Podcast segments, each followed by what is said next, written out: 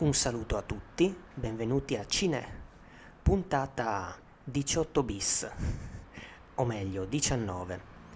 Io sono Alessio e, come forse sapete se avete ascoltato la puntata diciotto, siccome non ci siamo stati per una settimana, abbiamo deciso di tornare con una puntata e mezza. Si era detto che avremmo continuato a esplorare un po' le uscite dei mesi estivi e quindi, accanto alla puntata principale, insomma, in cui abbiamo prevalentemente parlato di cose viste al cinema ritrovato di Bologna, eccoci qua per una carrellata non esaustiva come al solito su cosa esce nella prima metà di luglio nei cinema italiani. Dunque, procediamo.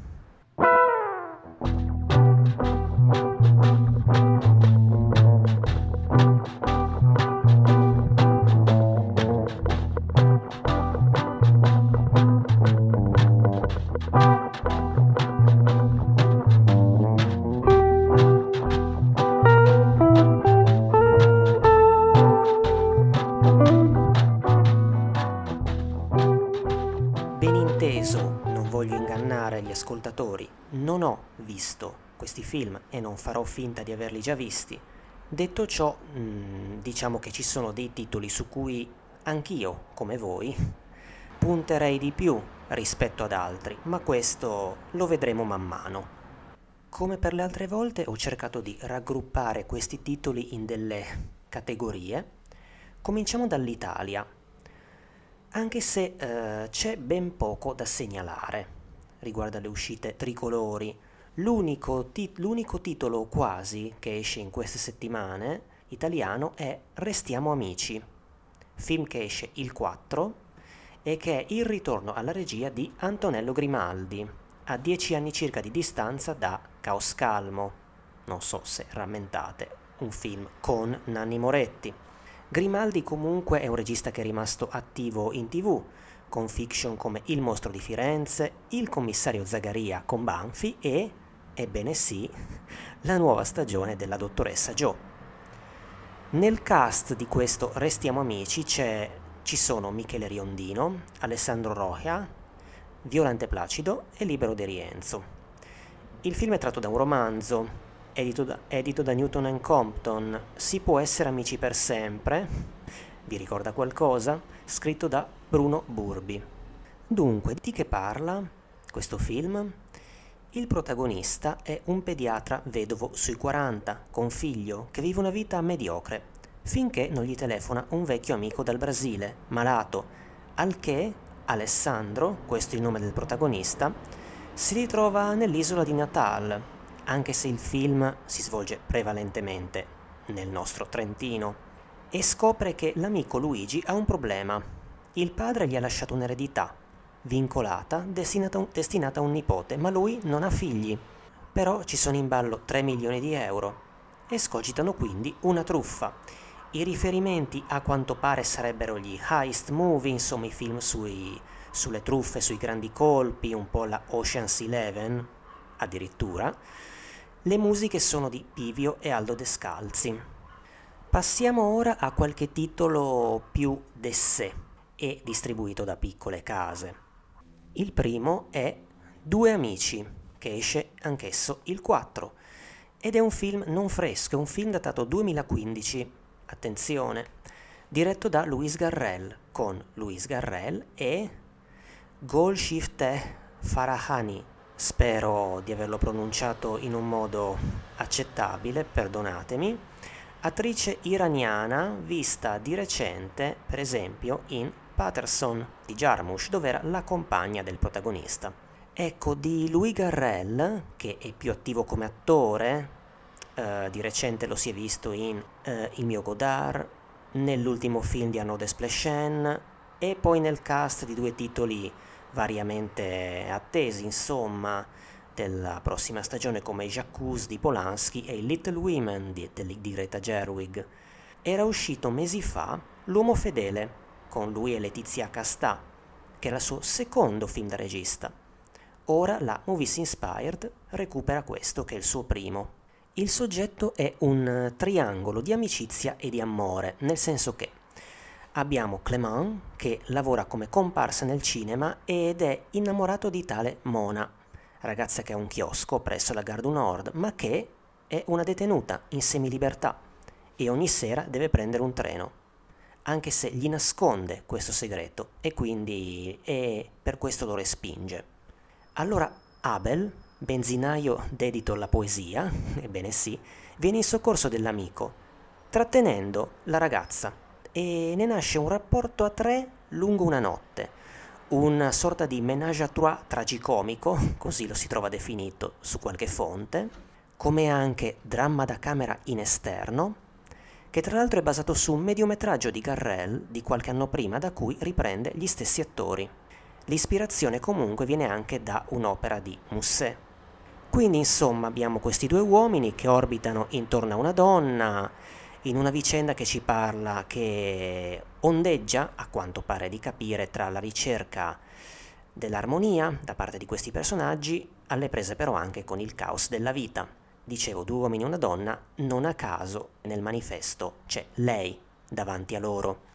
Film arioso, leggero, delicato, con tutto al posto giusto. Questi sono alcuni dei commenti che si trovano in rete su un film quindi abbastanza apprezzato dalla critica, e che, diciamo, è uno dei titoli su cui punterei per andare al cinema in queste settimane di luglio. Addirittura stamattina non mi ha neanche voluto parlare, ti rendi conto? Che devo fare? Devo tornarci oppure no? No, aspetta, c'è qualcosa che non riesco a capire. Beh, ieri al bar della stazione. No, andiamo, vieni con me, fammi no, vedere no, no, che... No, no, no. Puoi uscire con lui una sera? È troppo occuparti di Clément? La mia vita è molto complicata e non c'è posto per nessuno. Quando non vuoi che una porta si chiuda, che cosa fai? La blocchi con il piede, no? Io urlerò sempre più forte, cazzo! Lasciami! Fermala, cazzo, la vuoi bloccare?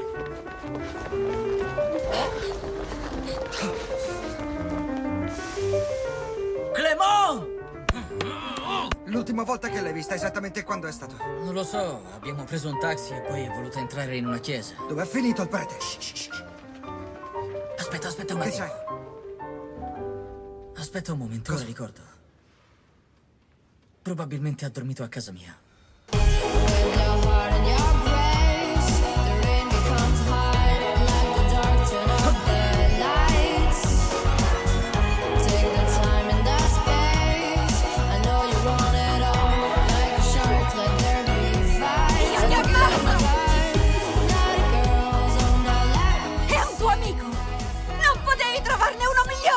Molto meglio se tu non mi consideri più tuo amico.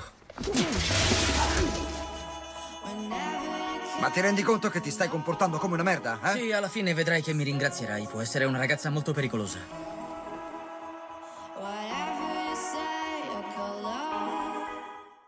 Il quattro esce anche un altro film intrigante per altri motivi, che da noi si intitola L'ultima ora. Lo distribuisce Teodora, il regista è Sébastien Marnier, e il soggetto è interessante. Abbiamo un professore di un prestigioso collegio che si suicida gettandosi da una finestra mentre sta facendo lezione. Arriva il nostro protagonista a sostituirlo, che subito percepisce qualcosa tra questi suoi ragazzi che sono freddi, ma anche estremamente dotati intellettualmente, e alcuni di loro è come se fossero uniti da un legame niente affatto chiaro. Che cosa nascondono? Il loro comportarsi in questo modo nasconde la paura di qualcosa, ma di cosa? Forse proprio del futuro, che lì e ci attende? Il professore, Pierre, si ostina a cercare di capire la verità. Dalle citazioni sul manifesto, il film è definito un thriller, psico- un thriller psicologico, una riflessione potente sul mondo di oggi, e qualcosa che sta tra Polanski e Black Mirror, niente poco di meno. Ecco, L'ultima ora si presenta così, e già si presenta direi in modo interessante, ma indagando un pochino, il film precedente del regista, Irréprochable, con Marina Foïs, è altrettanto se non di più intrigante, nel senso che ha per protagonista questa donna che perde il lavoro e si ostina a voler essere nuovamente assunta. Al suo posto arriva un'altra ragazza più giovane, lei però è disposta a tutto, pur di tornare al suo ruolo di prima. Questo pare essere un ritratto di donna disturbata che qualcuno in rete accosta anche un po' addirittura d'attrazione fatale, insomma, per tentare qualche riferimento. Non so, volevo citarlo perché è un film da noi, credo, assolutamente sconosciuto, ma il cui soggetto mi sembra interessante. Quindi, insomma, beccatevi questa segnalazione e mezza. Passiamo adesso a un'altra categoria che è quella degli autori o comunque dei registi di un certo nome. Il primo film da segnalare sarebbe Il segreto di una famiglia, diretto da Pablo Trapero. Ora, ve ne ho già accennato nella scorsa puntata sull'uscita della seconda metà di giugno, torno semplicemente a citarlo perché, come sta capitando peraltro per diversi titoli, fra cui quello di cui parlerò fra un attimo, è slittato, doveva uscire prima, adesso è previsto per il quattro luglio. Ecco appunto un altro film che eh, doveva uscire un po' prima ma è slittato, è un caso abbastanza particolare, perché si tratta del ritorno atteso di un grande regista, ma allo stesso tempo di un progetto che è andato evidentemente storto. Sto parlando di Domino, che esce l'undici e che è il nuovo film di Brian De Palma. L'ultimo sul lungometraggio era Passion del duemiladodici, che se non ero rimasto praticamente inedito da noi, in ogni caso non si era visto al cinema. I protagonisti qui sono, prima di tutto, come rileva anche il trailer, due volti de Il Trono di Spade. C'è Nikolaj Coster-Waldau e c'è Caris Van Houten. C'è anche poi Guy Pearce. Ecco, um, ok, uno era Jaime Lannister, l'altro era Melisandre, però, porca miseria, non esiste solo Il Trono di Spade, nel senso che, no, fuori di polemica, non sarò l'unico appassionato di cinema a ricordarmi la Van Houten come rivelazione di Black Book, un film di, Vero- di Paul Verhoeven uscito nel duemilasette, se non erro, un bel po' di tempo prima della fortunaterrima serie tivù. Comunque, a parte ciò, che cos'è Domino? Allora, Domino innanzitutto è una coproduzione tra più paesi, Danimarca, Francia, Spagna, Belgio, ma a parte questo è un film che il suo regista ha quasi disconosciuto, prendendone grandemente le distanze, dicendo di aver accettato di girare questa sceneggiatura non sua, e vabbè dici, fin lì non credo sia un gran problema, poteva anche farla abilmente sua, ma che la produzione è stata un incubo. Ci sono stati problemi coi finanziamenti, problemi sul set, che è la prima volta che lavoro in Danimarca e sarà l'ultima, anche perché c'è stata della gente che ha lavorato nel film e non è stata pagata. Oltretutto ci sono stati problemi per l'edizione, perché il film avrebbe subito oltre mezz'ora di tagli e attualmente dura soli ottantanove minuti. Ma a parte ciò, il problema pare essere proprio anche il film che è venuto fuori, che a quanto pare purtroppo è terribile. Si leggono commenti di spettatori increduli che si tratti di un film di De Palma, alcuni parlano del suo film peggiore, e per quanto riguarda la mia bolla facebookiana, diciamo così, di cinefili e critici che l'hanno già visto, qualcuno faceva capire in effetti tra- che si tratta di un film non riuscito, ma che in ogni caso... Qualcuno ipotizzava ci sarà qualcuno che parlerà di grande film d'autore profondamente depalmiano. Ora, per carità, di questo non, non ci sono tanti dubbi, insomma, sappiamo, chi segue un po' la critica sa che ci sono critici, appunto, che in nome della politique des auteurs sono pronti a difendere ed esaltare qualunque cosa. Vedremo il film e vedremo se qualcuno lo accoglierà anche in questo modo. Ora, a parte ciò, Mm, a costo di essere paraculo, io la vedo così. Per me è proprio un pochino questo il motivo di interesse, forse, che mi spingerà ad andare al cinema a vedere Domino, nel senso che purtroppo le aspettative sono basse, non ce lo si aspetterebbe di fronte al nuovo film di De Palma, ma c'è la curiosità, un po', per me, non so per voi, di constatare se davvero si tratta di un film così modesto, nemmeno passabile come thriller, chi lo sa. In ogni caso, le musiche sono del vecchio sodale di De Palma, Pino Donaggio. Il soggetto vede un ufficiale di polizia di Copenaghen che cerca giustizia per un collega morto per mano di un uomo misterioso. Cerca l'appoggio dell'amante dell'amico, che è una poliziotta, ma l'uomo che cercano È un infiltrato della C I A che oltretutto sta cercando di sgominare una cellula dell'ISIS. Da questo intrigo, insomma, si capisce il senso del titolo, Domino. Il manifesto originale rileva From the Director of Mission Impossible, che è un po' curioso nel senso che De Palma ha una carriera quarantennale, anzi più che quarantennale, cinquantennale ormai, ma ci si ricollega direttamente a un suo successo commerciale action del novantasei, non certo a Femme Fatale o a Passion, insomma. C'è poi un, una cosa curiosa legata alla tagline. Quello originale recita Murder can lead to deadlier crimes. Quelli italiani invece è molto paracula, cerca disperatamente di far capire allo spettatore che «Ehi, amico, entra per piacere, si tratta di un film col protagonista del Trono di Spade», riprendendo uno, una frase cult, diciamo così, de, di quella serie legata al personaggio, ovvero «Lui paga sempre i suoi debiti».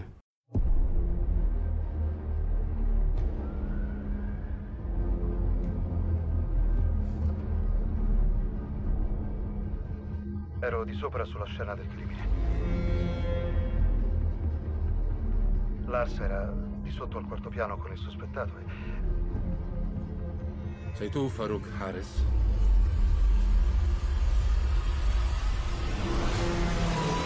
Lars! Agente a terra!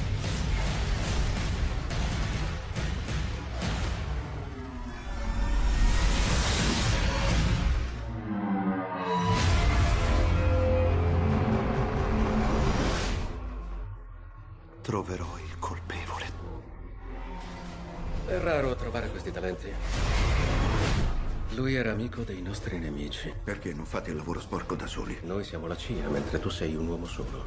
E con te non avrei solo un segugio. Avrei anche un pitbull. Non l'hanno aiutato, l'hanno preso. Potrebbe voler dire che non agiva da solo.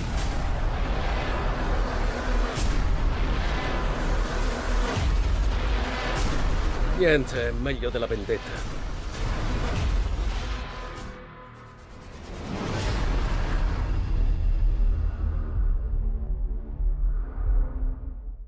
Veniamo poi a Il mostro di Saint Pauli, che esce l'undici e che è diretto da Fahit Akin, regista turco, controverso, mettiamola così, quanto ad accoglienza critica, nel senso che i suoi film continuano a trovare posto nei festival di cinema.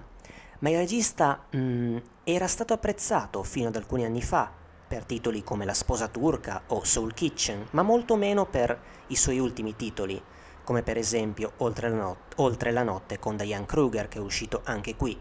In questo caso, infatti, la critica non ha apprezzato questo film, a quanto pare urtata anche da questa da un'inutile pesantezza con cui Akin mette in scena la, lo squallore del male incarnato e vissuto da questo protagonista. Veniamo appunto a ciò di cui si parla. Siamo ad Amburgo, di cui Saint Pauli è un quartiere, siamo nei mitici anni settanta, però in una zona frequentata da alcolizzati, da prostitute, quartiere a luci rosse, si legge in alcune fonti, e il nostro protagonista Fitz Honka vive in una casa disordinata dove conduce donne che conosce in un locale, il Golden Glove, e Golden Glove è il titolo internazionale di questo film. C'è un problema, lui non solo è impotente, ma appunto dopo aver cercato un rapporto con queste donne le uccide e le fa a pezzi. E, ulteriore particolare di questo simpatico personaggio, siccome i pezzi di questi corpi conservati creano cattivo odore, incolpa di questo la famiglia greca che vive sotto di lui. Quindi, insomma... Secondo alcuni, mh, Akin ha inteso alludere al, all'ostinarsi del degrado, o me, la dico meglio, al permanere di qualcosa di malato in una società che per altri versi era in ripresa economica, insomma la classica polvere messa malamente sotto il tappeto. E l'ha fatto ricercando accuratezza nella ricostruzione storica, diciamo così, del quartiere, nel ritratto del personaggio, delle sue perversioni mentali e cercando di mettere in scena senza compromessi le sue gesta criminose. Si tratta di una storia vera, di un personaggio vero, già raccontata pochi anni fa in un romanzo. Infatti il protagonista a cui il film si ispira, è uno dei più noti serial killer tedeschi. Distribuisce la B I M. C'è poi un ritorno d'autore abbastanza inaspettato, nel senso che l'undici esce anche Il ritratto negato, che è rimasto l'ultimo film di Andrzej Wajda. Anche qui la Movies Inspired recupera, come spesso fa inaspettatamente, un film non fresco, in questo caso del duemilasedici.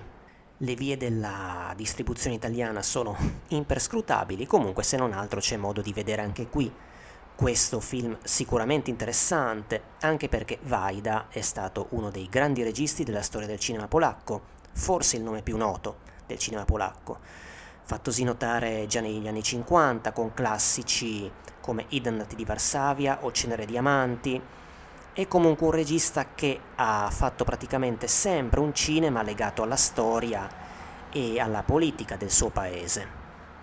Il titolo internazionale di questo film è After Image e è un film biografico, anche questo, il protagonista è realmente esistito. Siamo nella Polonia del millenovecentoquarantotto, il protagonista è Władysław Strzemiński, spero di averlo pronunciato in un modo cristiano, artista e teorico dell'arte, docente all'Accademia di Belle Arti di Lodz, fondatore del Museo Cittadino di Arte Moderna, eccetera eccetera.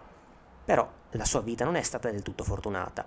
Ha una moglie molto malata, è privo di una gamba e di un braccio, questo però non gli impedisce appunto di essere molto attivo artisticamente. Qual è il problema? Ovviamente i rapporti col regime comunista, che si fa più rigoroso e che lui osteggia, non può fare altro che osteggiarlo, datosi che crede nell'arte astratta e nell'autonomia dell'artista, e tanto basta. Quindi una storia di libertà artistica contrapposta a un regime che non la può tollerare. Sul sito roger ebert punto com il recensore lo definisce a fitting coda, fitting per chi non lo sapesse significa mm, appropriata, giusta, to the career of one of world cinema's giants. E poi prosegue dicendo: It's one of those films that doesn't ask to be liked or admired, but only to be heard. Il manifesto si fa notare, perché è piuttosto originale, non ci sono facce, non ci sono faccioni, c'è, trattandosi di arte, un'opera d'arte astratta.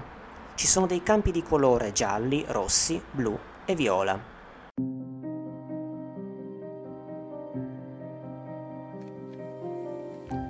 Quando noi guardiamo un oggetto ci rimane il suo riflesso nell'occhio, una traccia dell'oggetto, perché noi vediamo solo quello di cui siamo consapevoli.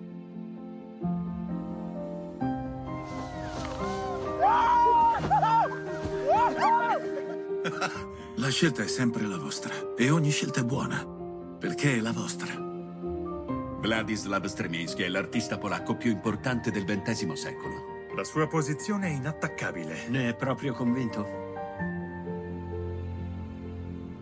Il nostro paese sta andando in una nuova direzione. La nazione ha il diritto di porre delle condizioni agli artisti e una delle più basilari è che l'obiettivo di un'opera d'arte sia di soddisfare le esigenze della gente.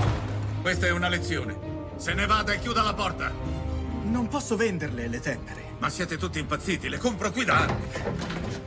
Quello che sta accadendo ora è solo un frammento di storia. Professore, vengo dal Museo dell'Arte.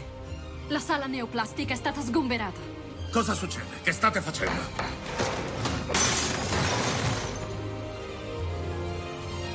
Ho sempre detto che lotterei per un modello d'arte che sia più consono a un dato periodo. Penso che dobbiate dipingere in armonia con voi stessi. In arte e in amore voi potete dare solo quello che già avete. Allora, da che parte sta? Dalla mia.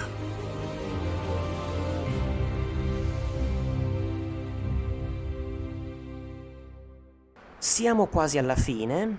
Entriamo con un titolo solo nella categoria dei documentari, col film Alla corte di Ruth, R B G, che esce il quindici, che è diretto da Julie Cohen e Betsy West. Da dove cominciare? Mm, cominciamo dal manifesto, che farei notare anche per questo film. Il manifesto propone un ritratto disegnato a mo' di illustrazione da fumetto della protagonista e spiega, almeno il nostro manifesto, in poche righe di chi si tratta. La vera storia di Ruth Bader Ginsburg, eroina nella lotta per i diritti delle donne, protagonista del film Una Giusta Causa, e qui la faccenda si complica perché Una Giusta Causa mi sa che almeno qua l'hanno visto in trenta. Si tratta di un film uscito in Italia qualche mese fa che racconta proprio di questo personaggio, ma in forma di fiction, interpretato da Felicity Jones. Qui in forma di documentario con il soggetto presente, vivo e attivo, abbiamo vita e carriera di questa donna ottantaquattrenne che è stata la seconda donna a essere nominata giudice della Corte Suprema americana. Una femminista per forza di cose, in quanto rara, rarissima donna in un contesto maschile, e che una donna scegliesse questa carriera era qualcosa di più che strano, tanto che non le fu facile intraprenderla. Inizialmente degli studi legali la rifiutarono. Costei è stata, tra le altre cose, ovviamente promotrice dell'uguaglianza di fronte alla legge di uomini e donne, è stata un'attivista, ma un'attivista moderata, diciamo così, autrice di, senze, di sentenze storiche e di altre commentate sul web. Infatti in anni recenti, e il doc parla anche di questo e nasce anche per questo, è diventata ancor più un'icona, tramite anche un libro, Notorious R B G, vi ricorda qualcosa e qualcuno? E la tagline originale recita Hero, Icon, Dissenter. Distribuisce la Wanted, anche se al momento in cui registro, clamorosamente sul sito della casa di questo doc non c'è traccia. I ask no favor for my sex. All I ask of our brethren is that they take their feet off our necks.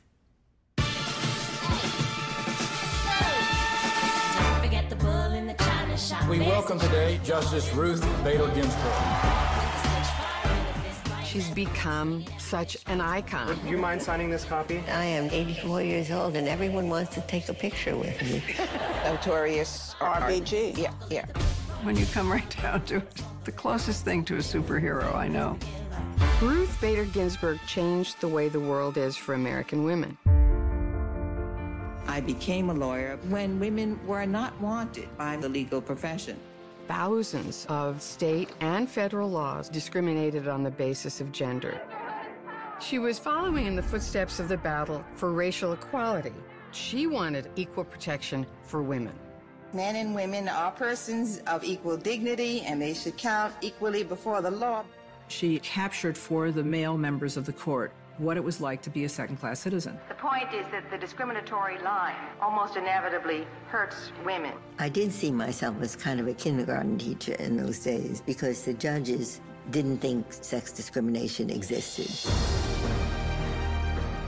I have had the great good fortune to share life with a partner truly extraordinary for his generation. He was the first boy I ever knew who cared that I had a brain.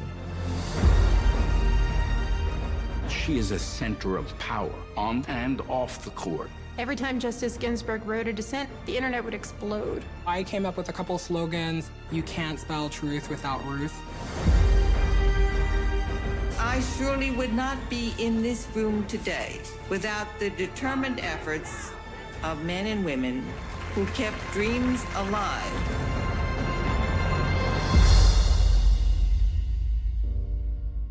I've heard that she does twenty push-ups three times a week or something. I mean, we can't even get off the floor. We can't even get down to the floor.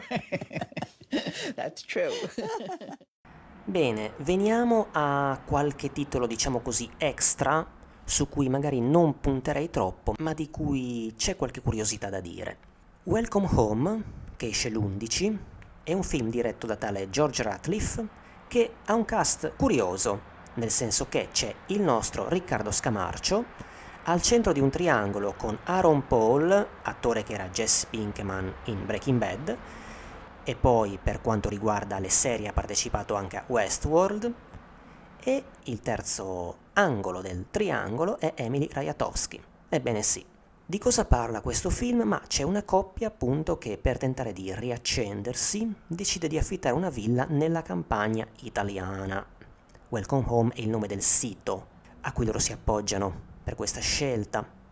Qui lei conosce il vicino di casa bello e tenebroso, così in alcune fonti web, che è proprio Scamarcio. Il suo compagno si infastidisce e questo sembra proprio quel che il terzo incomodo vuole, mettere i due affittuari l'uno contro l'altra. Ne deriva, cito da My Movies, una sexy e pericolosa caccia al topo. Ecco, eh, stando ai vari commentatori di I M D B, per quanto mi rendo conto I M D B non sia la Bibbia, il film potrebbe non essere un bellissimo film.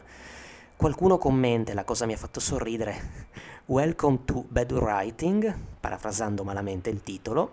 Pare comunque di capire che l'Ariatowski nel corso del film si faccia diverse docce, un po' in stile Edwidge Fenech, chissà, cosa che ha anche infastidito mh, qualche critico per la gratuità di questi momenti. Certo, sicuramente non sarà un brutto vedere. In ogni caso, per la Ariatowski, non, forse non tutti sanno che, essendo più nota come modella, come presenza sui social, mettiamola così, non è la sua prima volta al cinema e nemmeno la seconda. Qualcuno la ricorderà per, in scena per alcuni momenti in Gone Girl di Fincher, ha interpretato nel frattempo anche qualcosina d'altro, è stata per esempio pochi anni fa nel cast di We Are Your Friends. Comunque, la tagline italiana recita «Vivi un sensuale e perverso gioco di potere». Una delle originali invece recita «In this house you never know who's watching». A distribuire ci pensa Altre Storie con la Minerva Pictures. Vabbè, siamo arrivati al termine di questa carrellata non esaustiva, ma spero di una qualche minima utilità, se avete voglia di andare al cinema con questo caldo. Ricordo che le sale in linea di massima sono condizionate.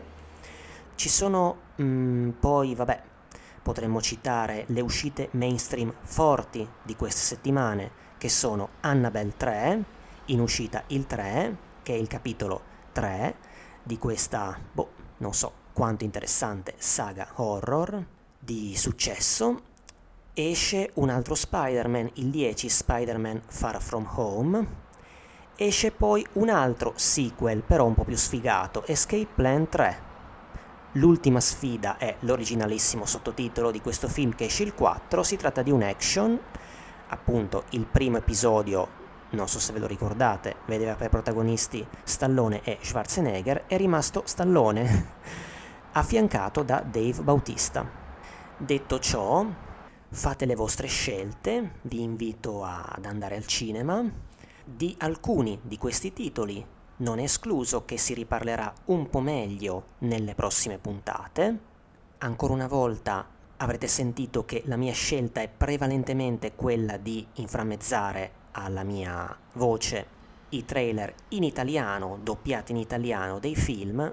Capisco che a volte i doppiaggi non sono il massimo, non sono un bellissimo sentire, ma lo faccio anche perché, insomma, in linea di massima ce li vedremo, ve li vedrete così. Speriamo sempre che mm, ci sia anche la possibilità di vederli in qualche proiezione in lingua originale, ma insomma, per quello che riguarda almeno la nostra Torino, tra classico e centrale, per citare due sale, qualche speranza c'è. Credo di aver detto tutto. Alla prossima da Alessio e volate al cinema, per favore. Il brano che state ascoltando è A Good Base for Gambling di Comico.